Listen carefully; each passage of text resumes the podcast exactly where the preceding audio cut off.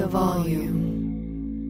Oral Sessions is presented by FanDuel Sportsbook. There's no better place to bet the action than on FanDuel Sportsbook during the football season. FanDuel is the best. They're America's number one sportsbook. It's so easy to use, safe and secure. What more do you need to hear here? There's fast payouts too, as quick as two hours. What a turnaround. And there's so many different bet types as well as same game parlay bets, live betting, player props, futures. There's risk free bets and the same game parlay bets, enhanced odds markets. There's so much more. It's fantastic. It will not let you down. Just download the FanDuel Sportsbook app and get started now. Sign up with the promo code Renee so that they know that I sent you. Disclaimer 21 plus and present in Arizona, Colorado, Connecticut, Indiana, Michigan, New Jersey, Tennessee, Virginia, or West Virginia. Gambling problem? Call 1 800 NEXT STEP or text NEXT STEP to 53342 in Arizona. 1 888 789 7777 or visit ccpg.org slash chat for Connecticut. 1-800-GAMBLER or visit fanduel.com slash RG for Colorado, Indiana, New Jersey, and Virginia.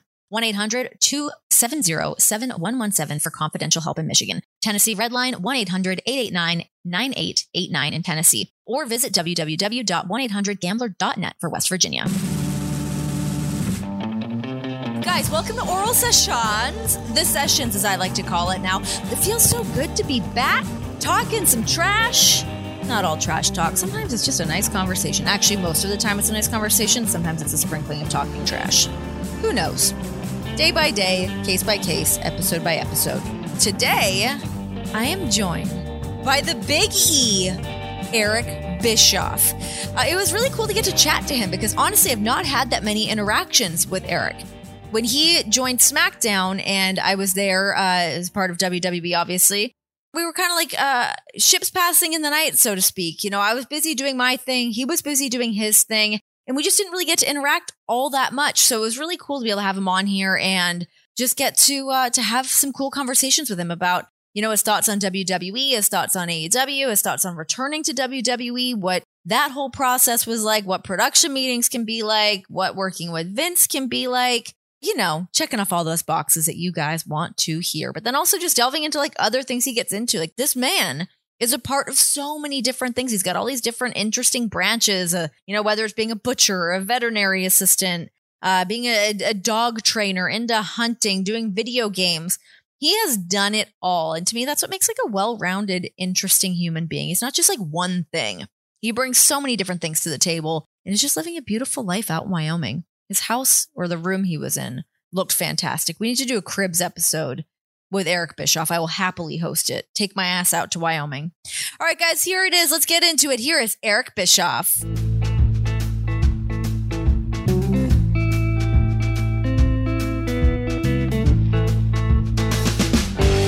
How are you doing? What's going on? Your man cave? Is that even a man cave or is that just like the house?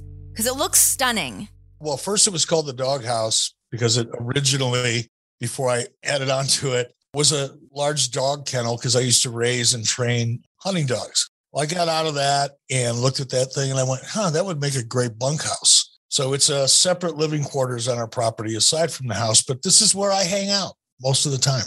You have had so many jobs. I feel like, I mean, at every turn, you have done it all. You have such a insane and impressive and interesting resume. I was like running through it today from like being a butcher to you worked in, in, in veterinary stuff at some point. Is that true? Yeah, I don't know where you find that. You got to be careful with a little bit of that. But uh, what, what Wikipedia just, is not always reliable source. That was such a nice way of saying I'm basically unemployable. That's awesome.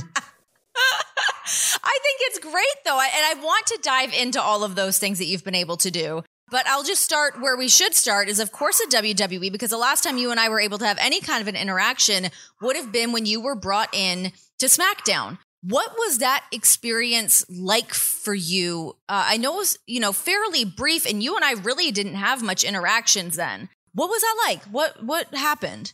What was it like? It was surreal uh, just from the get-go because I had never contemplated getting back into the wrestling business again. I was perfectly content and satisfied with looking at my career in my rearview mirror, as they say.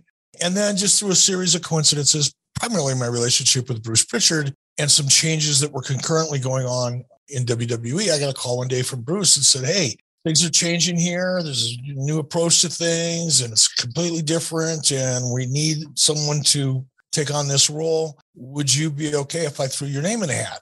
And I thought, well, sure, you know, not really seriously believing that that would go anywhere, but also, you know, deep down inside, I was hoping it would because all of a sudden, you know, what was in my rearview mirror was quite possibly right in front of me again. And it was really exciting from that respect. And then I had a couple meetings with Vince and the team, and next thing I knew, I was on. I packed up my truck and moved to Stamford, Connecticut, y'all. Yeah, giddy up. Look out, Stamford coming in hot. What a place to move to. What was it like packing up and going to Stamford? Because it's not a great spot to land. I, I, personally don't love Stamford. I know there's some beautiful spots in Greenwich and like around Connecticut, but what was that like uh, making that move so far out east? That was one of the hardest parts of it. You know, um, at least initially. we'll talk about that. As that list continues to grow. I live in a pretty unique place. I, I worked most of my adult life for the ability to live here. I really love Wyoming. I love the space around me. I love the mountains. I love I love everything about Wyoming. I've had a house here since 1998 and the longer I'm here the more I love it. So literally within a 3 week window going from sitting out on my deck in my robe with my dog drinking coffee in the morning to waking up in a corporate apartment in Stamford was a kind of a culture shock for me. Here's where I kind of screwed up from the get go.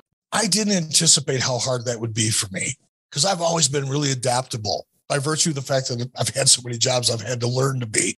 And I've always known that about, or believed that about myself until I got to Stamford. And it, it was really more of a challenge for me, at least initially, than anything. It was just getting used to being in a city and not having access to the things that I realize now how much I really, really enjoy and are important to me. It's really funny when that happens because I've always considered myself very adaptable as well. I'm like, I think I could thrive in any situation, throw me into it, and I think that I can figure it out.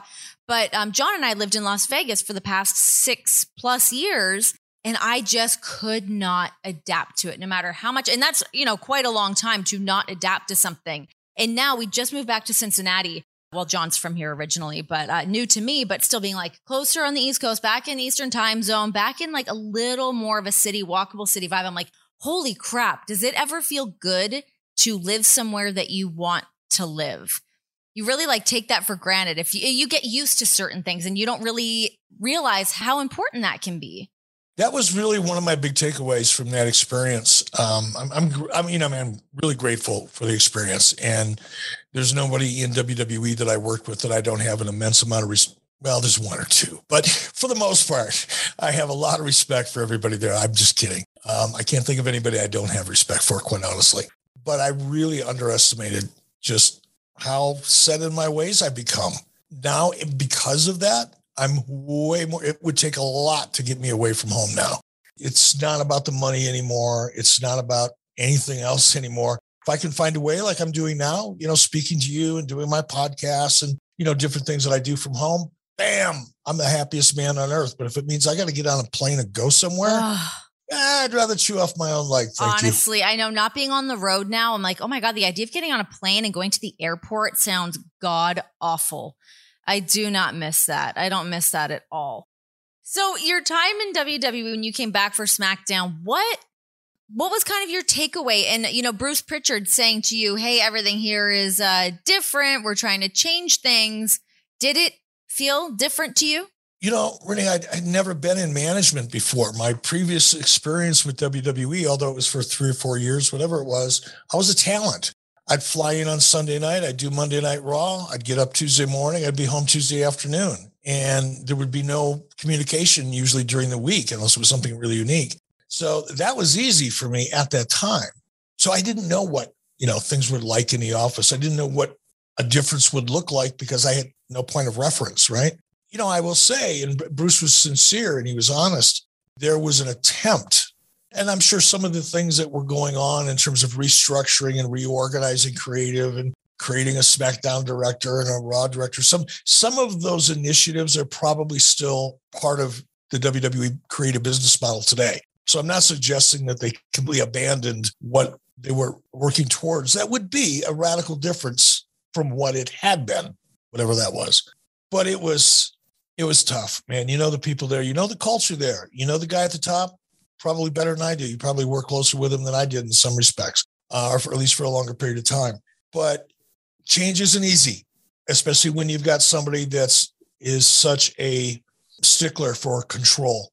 Very hard to change things when you got a guy that's writing the checks, so to speak, calling all the shots. Hard to get that guy to change. So some of it I'm sure worked, some of it didn't, but I'm grateful for the opportunity to try.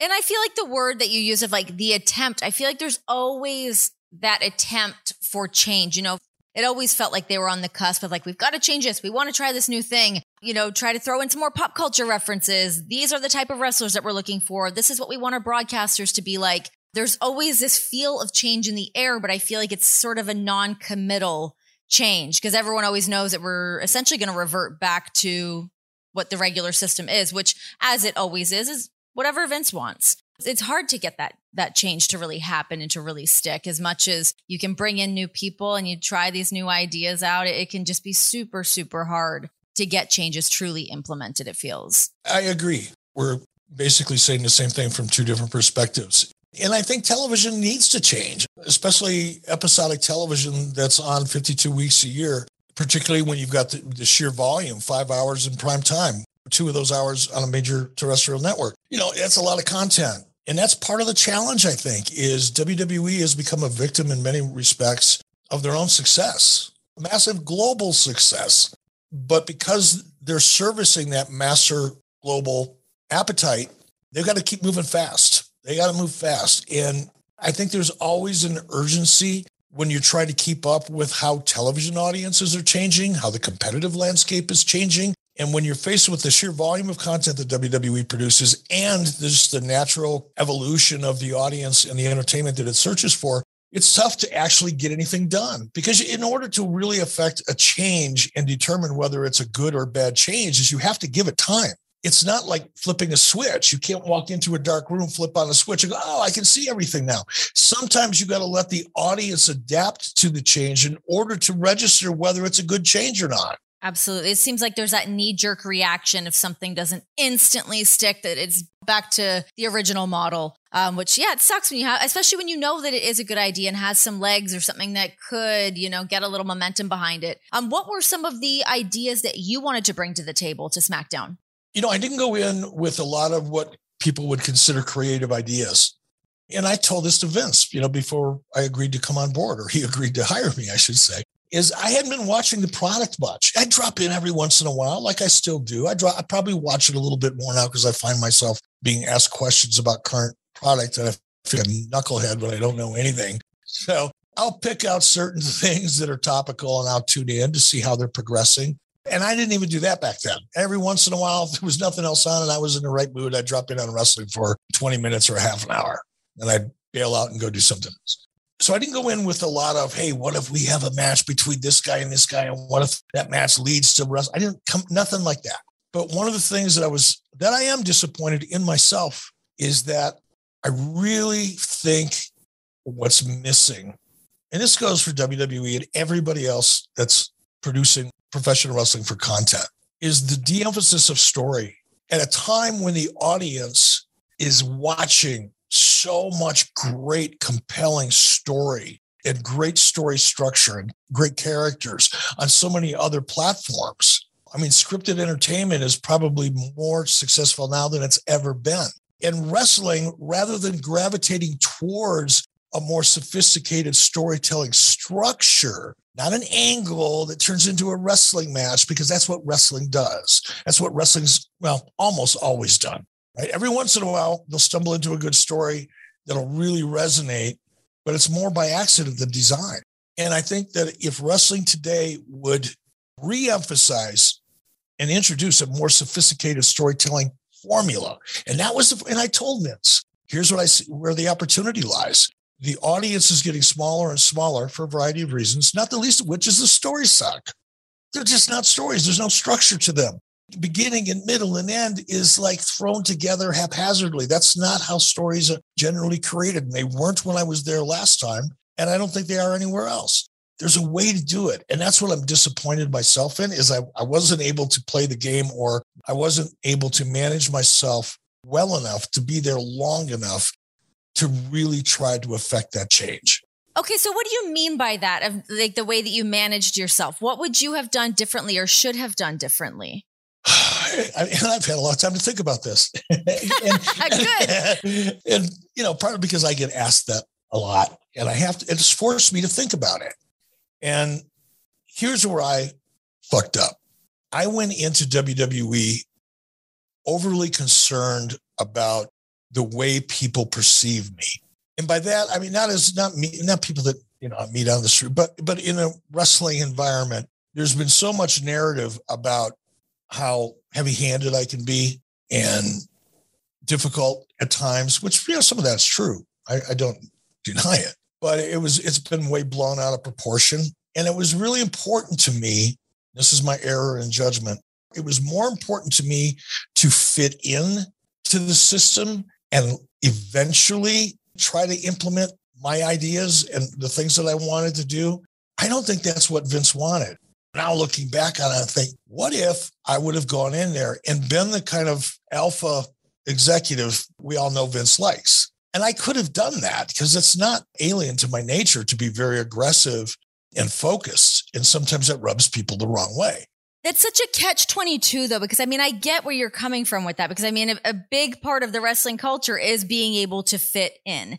People that don't fit in, they get booted as well. So, I mean, you're, you're kind of damned if you do, damned if you don't, that if you do go against the grain, uh, yeah, I mean, I guess that's kind of shooting your shot. There's times that I think about that too. I'm like, man, I like, you know, even when I look back at my time on commentary and it wasn't a thing that I enjoyed and I wish that I had had a better relationship with Vince or more of a relationship with Vince. But at times I was just like, I kind of just want to like skirt by and I don't want to have these conversations because I don't feel like he wants to have these conversations with me.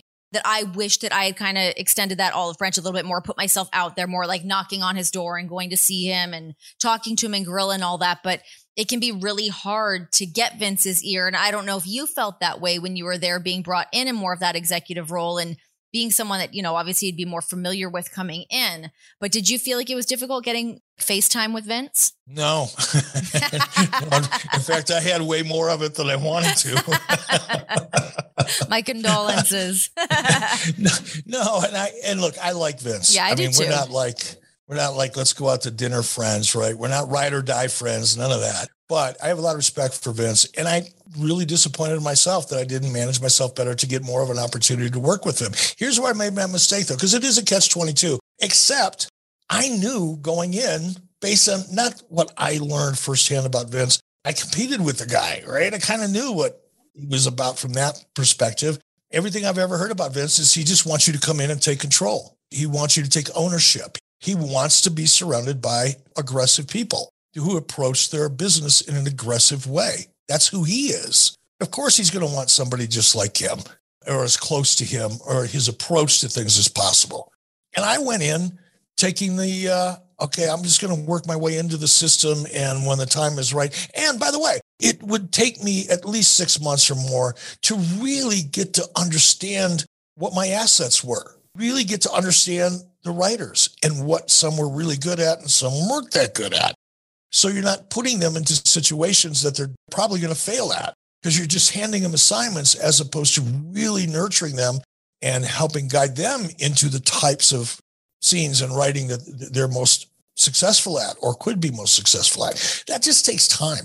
And then you got to get to know the talent and, and not just say, you know, backstage, hey, how are you? My name's Eric Bischoff. Hey, I know who you are. Yeah, okay, great. Let's get together and talk about your ideas. Okay, I got to get to I got to get to a rehearsal. You know, that's not how you do that. You need to spend some time. At least I do. You know, maybe other people have different talents and they can, you know, look at somebody from across the room and go, okay, you'd be perfect at that. But I don't think that's true. What were production meetings like for you? I mean, that's sort of what I like when you were there. I, I would always like kind of be at the back hanging out. I could see you at the front. I was like, what does Eric Bischoff think of all of this? When you stepped in and just like how the shows are put together and how those production meetings are run. I want to say this the right way. My first visceral reaction was this is a fucking waste of a lot of time. You do not need all of those people in that in one large meeting. And when you're going through a format, I don't give a shit. I don't need to know when a graphic is going to hit. The guys in the truck need to know that. They should have their own production meeting. And to spend two hours going over that stuff that you really only needed about an hour tops, 45 minutes if you're focused to get through. And then to tie up all of that staff who are not doing other things that they could actually be doing that actually would make a difference. And holding your pee for like hours on end. Ooh, that's the worst part. By the way, we worked on all that stuff during the week before we got to TV. It isn't like this is the first time anybody's ever seen this shit, right? So then you sit through that two hour, three hour production, whatever the hell it was. Oh, by the way, and while you're sitting there starving because you haven't had lunch yet, you're watching Hunter and Vince and you know pounding down filet mignon and sushi while you're all sitting there sucking down warm coffee in a fucking styrofoam cup. No, I thought that was a real waste of time. And then here's the best part. Everybody does get to eat lunch. They go off and start doing the things that everybody thought they were assigned to do at the end of that prolongated luncheon for the McMahon family and its extended clan. And then you find out, oh, we're tearing this shit up and we're going to start all over again at five o'clock. oh my God. The stress and the anxiety of like, hey, what are we doing? What's going on? All right, we got a couple hours till showtime. Wait, the show's being rewritten. Okay, great. We'll sit and wait. And we're not talking about just let's take this match and move it from segment three to segment six, or somebody got hurt in the back. So let's rebook another match and figure out a way to explain it, make sense out of it. It's not that. It's Yep, the old man's We're working on the show. Up. He's rewriting the whole thing by himself. Renee, I don't know if you had this experience, but I, I was literally there were times like 15 minutes before showtime, and we're rewriting scenes we would be going out there to the commentary desk with nothing, with nothing. We would be waiting for Sweet Tamario to bring us our scripts so that we're like, okay, this is what's going on. But sometimes I enjoy that as like the performer side in me is like, all right, let's throw shit against the wall and see what's going to happen. But like, oh my God. Here's the other side of that because I'm grateful for that experience. I know it sounds like I'm, you know, slamming on them, but I'm not. I'm just telling the truth. And, and you ask me how it made me feel. I don't know that how it made everybody else feel. They may have dug it. They may have felt it was valuable. I'm just telling you from my perspective, because I kept thinking, what would I do if I was taking this over? First thing I would do is change this meeting format because we're wasting tons of freaking time. But let's be honest, it's working for them. Yeah. It's a tough formula for people to adapt to. It's tough for someone like me because of the way I think and the way I prefer to work. It's tough on talent but it's working. It works for them and people work under pressure. So you're right. It is what it is. There's times you're like, I feel like time could be managed a little bit better. We could be a little bit more productive with X, Y, and Z, but I don't know nothing. I do know one thing. If Bruce calls me after this show hits the air and says, Hey, do you want to come back to Connecticut? I know what the answer is going to be. no can do. Or it has to be for an astronomical sum to get you out of Wyoming. I don't think this is enough money anymore you can only be so happy with money. Isn't that such a like great spot to be in to not be, you know, whether it's like a financial situation or not, but just to be like happy and content. I mean, what a luxury to have, right? I've really grown into it. And you know, I don't have a lot of money.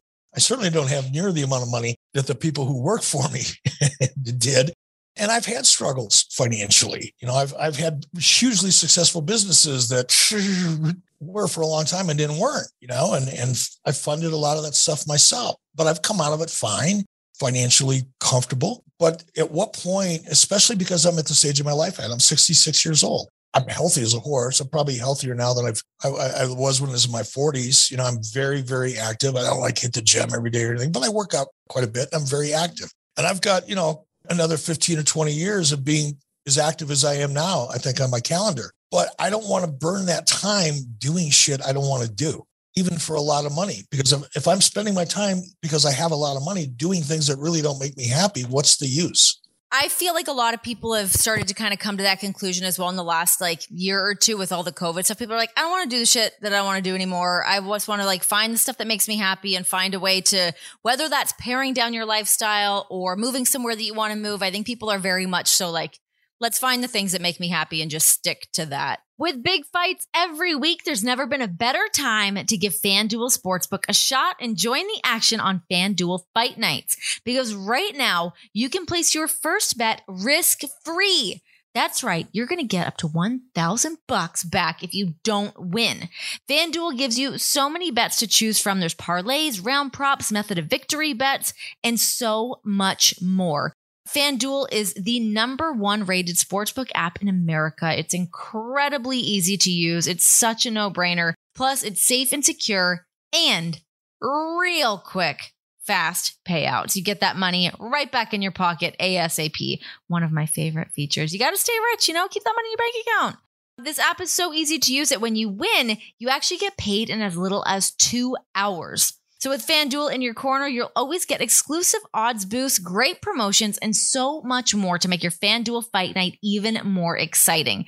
That is why they are America's number one sports book. So sign up with the promo code Renee to bet risk free up to $1,000 on FanDuel Sportsbook. Download FanDuel today. That is promo code Renee, R E N E E. Disclaimer 21 plus and present in Arizona, Colorado, Connecticut, Indiana, Michigan, New Jersey, Tennessee, Virginia, or West Virginia. First online real money wager only. Refund issued as non withdrawable site credit that expires in 14 days. Restrictions apply. See terms at sportsbook.fanduel.com. Gambling problem? Call 1 800 NEXT STEP or text next step to 53342 for Arizona, 1-800-GAMBLER or visit fanduel.com slash RG for Colorado, Indiana, New Jersey, and Virginia, 1-888-789-7777 or visit ccpg.org slash chat for Connecticut, 1-800-270-71117 for confidential help in Michigan, TN Redline, 1-800-889-9789 in Tennessee, or visit www.1800gambler.net for West Virginia. On the AEW side of things, what are the major differences you've seen between the successes of AEW and WWE, and what kind of things do you think that um, AEW should be implementing? I don't think you can really compare them. It's not apples to apples. Obviously, AEW has been really successful over the last two years. They've gone from what's an AEW, is that like a plumbers union, to being a very, very uh, successful program in primetime television on a major network. That alone is a major, major accomplishment. But how do you compare that to the billion dollars a year that WWE is making and returning to the shareholders? They're two different things, you know? So I, I don't want to compare them that way. I'll just tell you what I like about AEW. I've been saying for the last 15 years that WWE is too overproduced. It's too perfect. It's so perfect, it no longer feels real. I can't connect to it. In my opinion, this is just my opinion based on, I don't know, 30 some odd years of being in the industry. I think wrestling works as a television product, well, for a lot of reasons. But one of the core reasons, and wrestling has been around since the beginning of television time. It was one of the most successful network television programs in the beginning of television history. And the reason for that, and it's a lot of the reason why live sports works as well as it does, is it allows the viewer to feel like you're in the arena. You're not, you're sitting in the comfort of your home. But when live television, live action television, especially wrestling, allows the home viewer to feel like they're in the cheap seats, not at ringside necessarily, but in those seats just above. You feel like you're there. And when you start feeling like you're there, it makes it easier for one to enjoy the story that's playing out in front of them or the characters that are playing out in front of them. AEW does a great job of creating that sense allowing the viewer to feel like they're there even when they're not. When I watch WWE, I feel like I'm in a movie theater watching it by the producers of Disney on Ice. It's too glitzy. Let me see something I shouldn't see. Don't shoot around every little imperfection. Don't spend quite as much money on all those lights because it's making me feel like I'm in a movie theater and not in an arena. I've never been in an arena that looks like that unless you're watching a wrestling event from WWE. I don't like that. Speaking of shooting everything, what did you think about Seth Rollins being attacked by a fan the other day? We did get to see some of that on TV before they cut away. What a wild situation. I've been on the receiving end of one or two of those. I felt bad for Seth. I also wonder why he didn't see it coming. It looked like he was like right to camera, feeding to camera, and then the guy came like around the barricade just hauling ass. I mean, I kind of get how he didn't see it but I mean, I, I can't believe that nobody else saw it. Seth has to worry about the camera. The angle I saw was shot from a fan. Let me throw that disclaimer in there. But Seth was walking towards the back, and the guy was coming from Seth's two o'clock position to the right from about 15 yards away.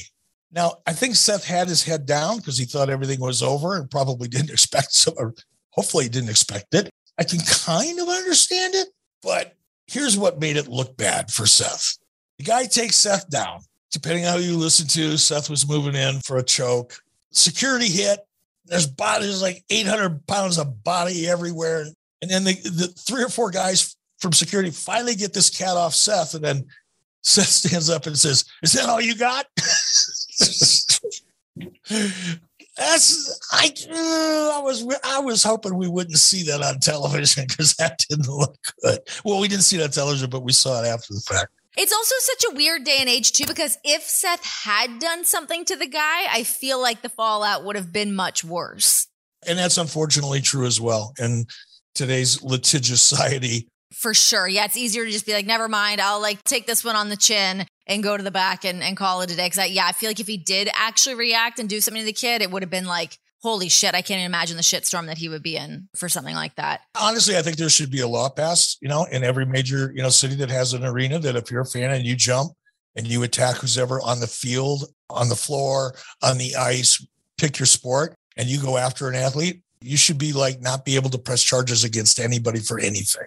I 100% agree. Yeah, I, I some something needs to be implemented without question. Because yeah, I mean, how can the athletes be the ones in question for the retaliation on somebody coming to attack them? It's it's pretty brutal. Um, all right, pivoting back over to um, AEW things. What kind of things do you think that Tony Khan should learn from WCW as he is continuing to build out AEW? I don't think there's anything necessarily to learn. What's AEW called? Their number one show? Dynamite. Kind of like Nitro, right? There's so many things about Dynamite that I don't want to say it's a, not a ripoff, but there's a reflection of a lot of what made Nitro work in the AEW product. You know, there should be things, you know, in the AEW product that work in WWE. Well, go ahead and take that too. I mean, there's basically seven original ideas on planet Earth. Every other idea that's out there is a derivative of one of seven take whatever's good from whomever and figure out a way to make it your own and feel like it's your own and be successful with it. That's why I don't want to say derivative even of WCW, but I think there are elements of what made Nitro work that we do see in the AEW formula, as I would expect there to be. I don't want to say I worry because I got no skin in the game, but man, they're stacking a lot of talent. And the nature of talent is they want to be talent, they want to perform. And there's kind of like this math formula that says you have this amount of television and you have this amount of talent.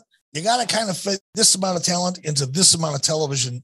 It's great to have backup and development talent and have those backup quarterbacks, if you will, that are ready to go in case there's an urgent, you know, an, an injury or, or, or, or contractual conflict, anything. You got to have backup.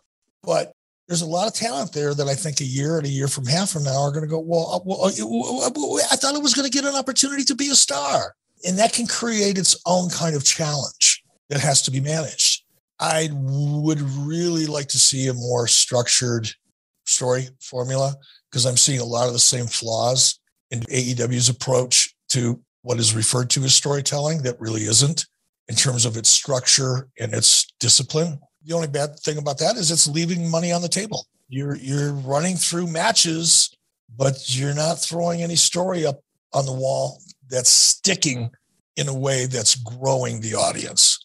That's the hard part. How do you grow the audience? Not how do you satisfy an existing audience? That's called preaching to the choir. You want to expand the congregation and attract people that otherwise are not attracted to you. And the only way to do that is with great stories and great characters.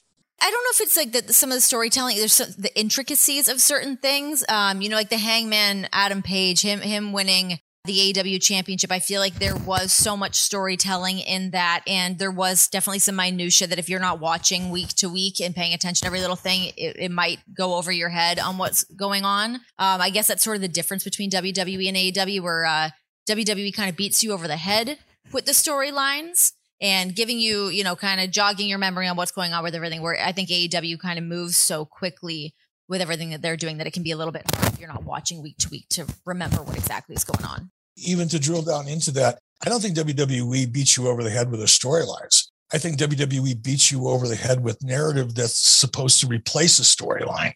a story has to create a certain emotion at a certain point within the arc of the story in order for it to be a true arc.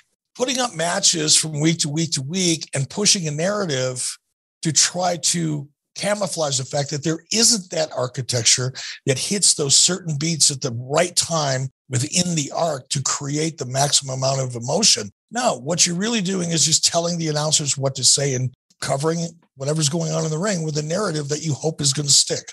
Um, all right, I've got a couple more wrestling questions for you, and then I want to delve into a little bit of your personal life. Um, where do you see AEW in five years? I have no idea, man. I don't think anybody really has an idea, right? Television is changing so fast. Let's just assume, for the sake of this question and this discussion, everything pretty much stays the same. Streaming platform, the relationship between current streaming and terrestrial television or cable television, everything stays the same. Based on what I can see, admittedly, I don't know what's going on behind the scenes. I don't know what the larger strategy is, if there is one. I have no idea. I'm just sitting on the outside watching it like everybody else.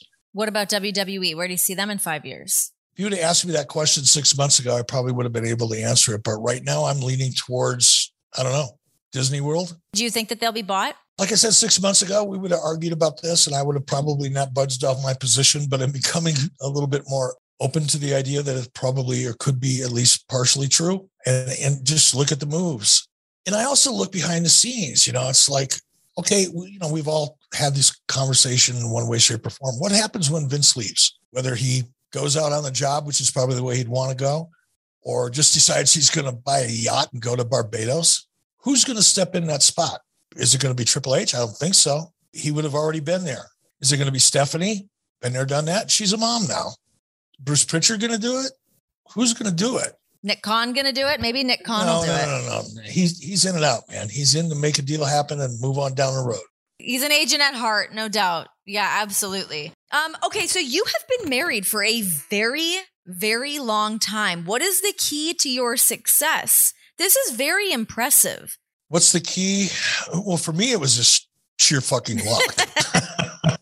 Good. Horseshoes up your ass and I say that jokingly, but not, you know, because I was lucky to meet someone that had so many great qualities that I didn't have. And I had certain qualities that she didn't have. And I think it was the recognition of how we could each make ourselves better people and have fun in the process. That probably is it, you know, in a nutshell. And I don't want to make it sound like it was work or, you know, we went to seminars and learned or anything. It really was whether a blessing or, or, or just good luck one of these days I'll tell you about how I met her, which is really funny. I would love to hear that story. No, I don't think we'll do that. We don't know each other well enough yet. Quite. All right. Quite well, we'll do a round two of this. It'll just be the love life of Eric Bischoff. She's such a better person than I am by nature. Like I have to overcome things that, you know, I'm not necessarily proud of. She's just genuinely, you know, such a good human being she's gradually worn off on me over time. what are some of the things that you feel like you need to overcome? What are some of your like hiccups that you feel like you have as a person? The one that I'm most proud of finally getting a little bit of a handle on is patience. I've never had patience. And because I'm by nature an aggressive person, you take an aggressive person that doesn't have patience and you break a lot of shit. And I've broken a lot of shit. So learning patience and and really master I don't want to say mastering but attempting every day to be better at having patience has allowed me to use my inherent aggressive nature in a more constructive way because I'm not pushing through the room. I'm not blowing down the highway at 90 miles an hour because I'm in a hurry because I got to get somewhere. That's the the adverse part of being an aggressive person. But now I'm aggressive, but in a very methodical way. And the odds of success generally go up because of it a fairly patient person, but right now it's like having, I mean, I've got a six month old baby. We've, for some reason, just also got another dog. We have two dogs on top of that. It is a shit show over here right now. And I'm like, oh my God, it can be rough out there. Literally. Literally. Okay, we were talking at the very beginning of the show about all the different jobs that you've had. So you have been uh, an actor, you can tell me which one of these are wrong too, because this is off Wikipedia, and you said that they can be a maybe not on point. Um, a landscape construction company, a veterinary assistant. You competed as a professional kickboxer. Is that true? That was a long time ago. It was before, again before UFC. there was a sanctioning body called the PKA or Professional Karate Association. You know, they would have fights on CBS Sports Spectacular, ABC Wide World of Sports. There were regional. There were fights on ESPN. In fact, I think I fought on ESPN back in 79 or 80. Can't remember which. But yeah, I spent quite a few years in martial arts and fought on the tournament circuit around the United States for about three years or so. When I got my black belt in 79, I kind of took it real seriously for a while. So yeah, I did all that. I mean, it seems like you did all of these things to a, a fairly high degree. And you said what you also train animals? You train dogs? Well, that was a hobby. I grew up hunting and fishing and especially hunting, you know, bird hunting, pheasant hunting, and I've always loved it. And I, for a couple of years, I raised and trained German short hair pointers. And then because I had really high quality dogs that were bred specifically for that purpose, uh, I would compete with them just because I loved it. What do you wish that you had just like, was there something you wished you wish you just kind of stuck to and that was what your career was? I wouldn't change one thing, one thing, the good or the bad. I wouldn't change one thing uh, in terms of what I chose to do. I, I, you know, it's like one thing always led to another. It's all kind of connected in a weird way. You know, I ended up in professional wrestling because of my kickboxing background. Not directly, there wasn't a direct connection, but because I had a good friend of mine who was Japanese, he was the same age as Sonny Onoo. You may know who Sonny is. We were the same age. I met Sonny while I was traveling on a tournament circuit, competing in, in martial arts. We got together one night, got drunk, talked about creating an action game called Ninja Star Wars, dumped all of our money into this game called Ninja Star Wars, had 5,000 of them manufactured over in Korea, had them shipped here to the United States. By the way, we had to beg, borrow, and steal every fucking nickel we used to buy those games. But we had them all shipped over here. And then we looked at each other and went, wow, this was a great idea. How the fuck do we sell them? so, so I called Verne Gagne because I, I, wrestled in high school and in, in college a little bit. I did uh, freestyle and Greco-Roman uh, for an AAU competition, and I knew Verne was a big supporter of amateur wrestling.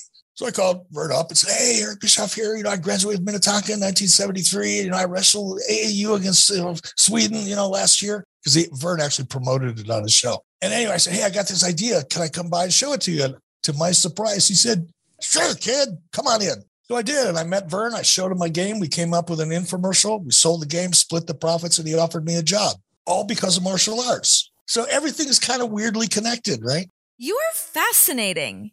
I love that you have so many different interests and so many different things that you have like committed to and really tried to check out and you you know you've had careers in so many different areas. What else do you have that you're working on? What other um what other irons you got in the fire? Oh, a few.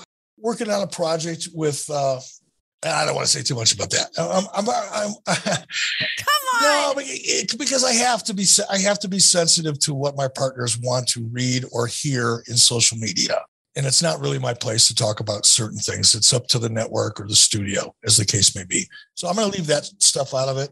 I'm working on a really, really fascinating gaming project with some really smart people I'm excited about it because I'm learning shit every day, like coding and all of the things that go into really having a gaming engine. I'm learning all that stuff every single day, and I love learning new shit. I'm excited about that project. There's a rumor that I'm working on a new book. I'll neither confirm or deny it, but there's that. How is the process of putting out another book right now? If it were true, I would imagine if it's anything like my first experience, Controversy Creates Cash, number 17, New York Times bestseller. Damn right it was. What was that like? It, it was kind of a cathartic experience, you know, because so much of what's gone on in my career, I mean, the, the good stuff, that's always easy to reflect back on and, you know, remember, right? But there was some negative shit in there too, you know, a lot of it. And I tended to kind of just put that in a box and forget about it. But when you go through the process of writing a book, you have to kind of go back and look at that. You got to pull that box out and kind of revisit it. But when you do it in the process, or for me, in the process, if I were to be writing a book, it's different. I look at things more objectively and honestly, and therefore it becomes easier instead of just going, fuck it, I don't want to talk about that. No, we're not going to bring that up. Well, at least you can do it on your own terms. Have, tell your own narrative and kind of dig into it the way that you want to look at it, whichever lens that may be. I always believe you should always tell your own story. Otherwise, other people will tell it for you. And chances are you'll come out okay. If you let somebody else tell your story for you, you're fucked. Well, Eric, thank you so much for joining me here on the sessions today and looking forward to all of the things that you're working on, the one that you couldn't speak about, the one that maybe is happening in the game. It's such a horseshit thing to do. But I am excited about it. I got to check myself because I don't want, you know, somebody to call me and go, dude, we talked about this. We agreed we were going to handle things a certain way. Dude, what the fuck? And when I say to them, I'm sorry, I just got excited because I'm talking to people in the wrestling business and I get excited. they don't want to hear it. So I promise I won't do that to you anymore. And next time we speak, I'll tell you all about how I met my wife. I would love that. I, I love a good romance story. I'm all about it. I like to get to the bottom of things. So definitely next time. Uh, I don't know if it was romance. Let's see. It's rolust. Part okay. romance, part lust. Worked okay. Whatever works. Yeah, and we were together for two years before that. So yeah, we're knocking on 40. Wow. Good God. That's great. Well, hey, give her a big smooch and tell her we said hello. You're on. All right. Thanks so much, Eric. We'll uh, talk to you soon. All right. Be well. Okay. Bye. bye. A huge thank you to Eric for joining me. Yes, we are definitely going to have to have him back on so that he can fully confirm or deny this book that he's working on, this other new project that he didn't want to give us any details to. But like I said at the beginning, this man works on a bunch of different things and he fully leans into it. So I'm really excited to see what other things that he's working on. And I appreciate him coming on and being open and honest about his time returning to WWE and his thoughts on the wrestling business as a whole and where things are going and what those projections look like. Guys, it is so good to be back. I'm going to be on this microphone interviewing some of your favorite personalities from wrestling, from film, from television, from the music world. Whatever your little heart's desire, throw them my way. Bye.